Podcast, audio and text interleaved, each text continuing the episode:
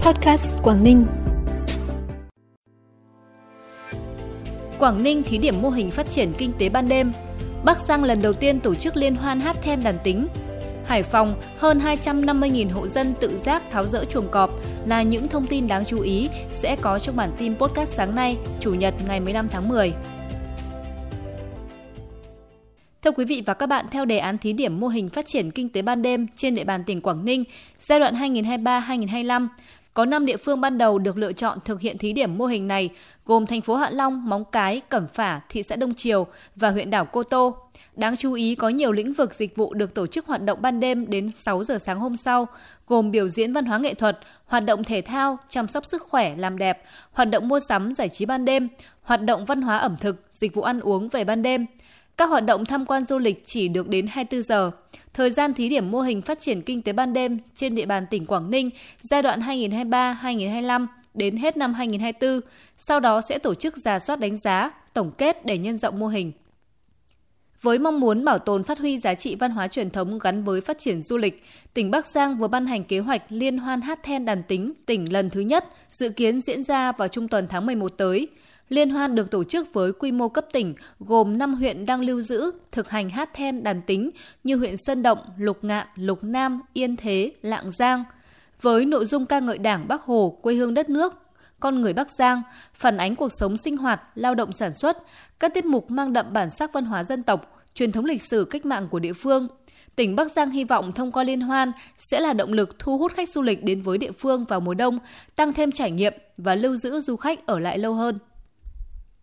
Nhằm phục vụ lễ hội Hoa Tam Giác Mạch lần thứ 9 năm 2023, tỉnh Hà Giang đã gieo trồng hơn 127 hecta tam giác mạch tại 4 huyện vùng cao nguyên đá Đồng Văn, gồm Quản Bạ, Yên Minh, Đồng Văn và Mèo Vạc. Với chủ đề Cao Nguyên Đá Nở Hoa, lễ hội Hoa Tam Giác Mạch lần thứ 9 tỉnh Hà Giang dự kiến sẽ diễn ra vào ngày 28 tháng 10 tại Quảng trường Thanh niên, huyện Đồng Văn, gắn với chương trình đón nhận danh hiệu thành viên mạng lưới công viên địa chất toàn cầu UNESCO Cao Nguyên Đá Đồng Văn lần thứ 3. Hiện nay diện tích tam giác mạch sinh trưởng phát triển tốt, một số điểm trồng trà sớm đã nở hoa, sẵn sàng phục vụ nhu cầu tham quan, chụp ảnh của du khách. Nhân dịp kỷ niệm 61 năm ngày thành lập thành phố Thái Nguyên, 19 tháng 10 năm 1962, 19 tháng 10 năm 2023, vào lúc 20 giờ tối nay tại quảng trường Võ Nguyên Giáp sẽ diễn ra chương trình ca nhạc thời trang đặc biệt được tổ chức miễn phí phục vụ nhân dân. Chương trình sẽ tạo điểm nhấn trong quảng bá, giới thiệu hình ảnh về mảnh đất con người, nét văn hóa đặc trưng của thành phố Thái Nguyên, qua đó góp phần tuyên truyền, từng bước nâng tầm và thúc đẩy phát triển du lịch của thành phố và tỉnh Thái Nguyên – Bên cạnh đó, chương trình cũng góp phần quảng bá hình ảnh trang phục áo dài Việt Nam, khẳng định và tôn vinh vẻ đẹp của phụ nữ trong trang phục áo dài, cũng như khơi dậy niềm tự hào, trách nhiệm gìn giữ và phát huy giá trị di sản văn hóa Việt Nam. Bản tin tiếp tục với những thông tin đáng chú ý khác. Theo nông dân một số vùng sản xuất rau màu trên địa bàn tỉnh Hải Dương, tập trung ở các huyện Tứ Kỳ, Gia Lộc, Thanh Miện, hiện giá rau xanh cuối vụ thu tăng cao. Nông dân thu lãi từ 5 đến 7 triệu đồng một xào trồng rau. Giá nhiều loại rau củ tăng cao là do hiện nay đang vào thời điểm cuối vụ nên nguồn rau còn rất ít. Trong khi đó năm nay, nông dân trồng rau vụ đông sớm muộn hơn so với mọi năm nên chưa được thu hoạch. Dự kiến cuối tháng 10, đầu tháng 11, rau vụ đông sớm của Hải Dương mới bắt đầu cho thu hoạch nhiều. Nhờ tập trung vận động tuyên truyền, đến nay trên địa bàn thành phố Hải Phòng đã có tổng cộng hơn 256.000 trong tổng số 262.719 nhà căn hộ từ 2 tầng trở lên. Người dân tự giác tháo rỡ chuồng cọp, mở lối thoát nạn thứ hai, đạt tỷ lệ gần 98%. Bên cạnh đó có tổng cộng hơn 290.000 gia đình tự trang bị bình chữa cháy sách tay cũng như chuẩn bị sẵn các dụng cụ phá rỡ thô sơ, sẵn sàng phương án thoát nạn trong tình huống không may xảy ra cháy nổ.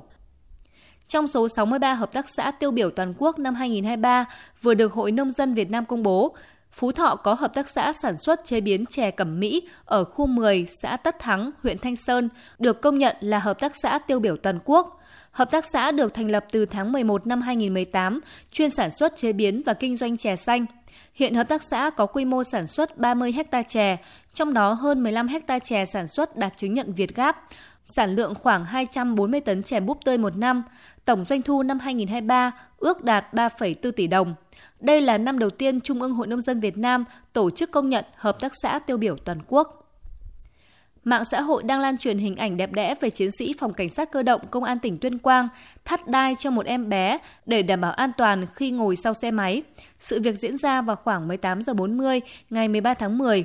Theo lời kể của mẹ cháu bé, khi chị đang đèo con nhỏ bằng xe máy lưu thông trên đường, đoạn từ ngã ba giao thông theo hướng lên km 4, đường Tuyên Quang Hà Giang, em bé ngồi sau xe nghịch ngợm, không chịu ngồi yên. Khi đó có hai cán bộ chiến sĩ cảnh sát cơ động đi theo và gọi chị dừng lại. Đồng thời anh cán bộ lái xe đã tháo dây đai trên bộ quân phục để đeo đai cho em bé.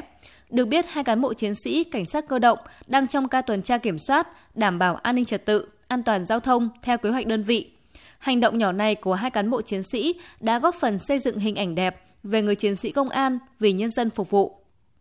Phần cuối bản tin là thông tin thời tiết.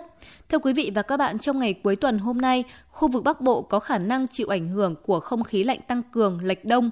Riêng khu vực phía Tây Bắc Bộ chịu ảnh hưởng của hội tụ gió mực 1.500m nên có thể xuất hiện mưa rào rải rác vào đêm và sáng. Còn các khu vực khác thuộc Bắc Bộ phổ biến có mưa vài nơi, nền nhiệt hầu như cũng không biến động quá nhiều, nhiệt độ cao nhất từ 27 đến 30 độ.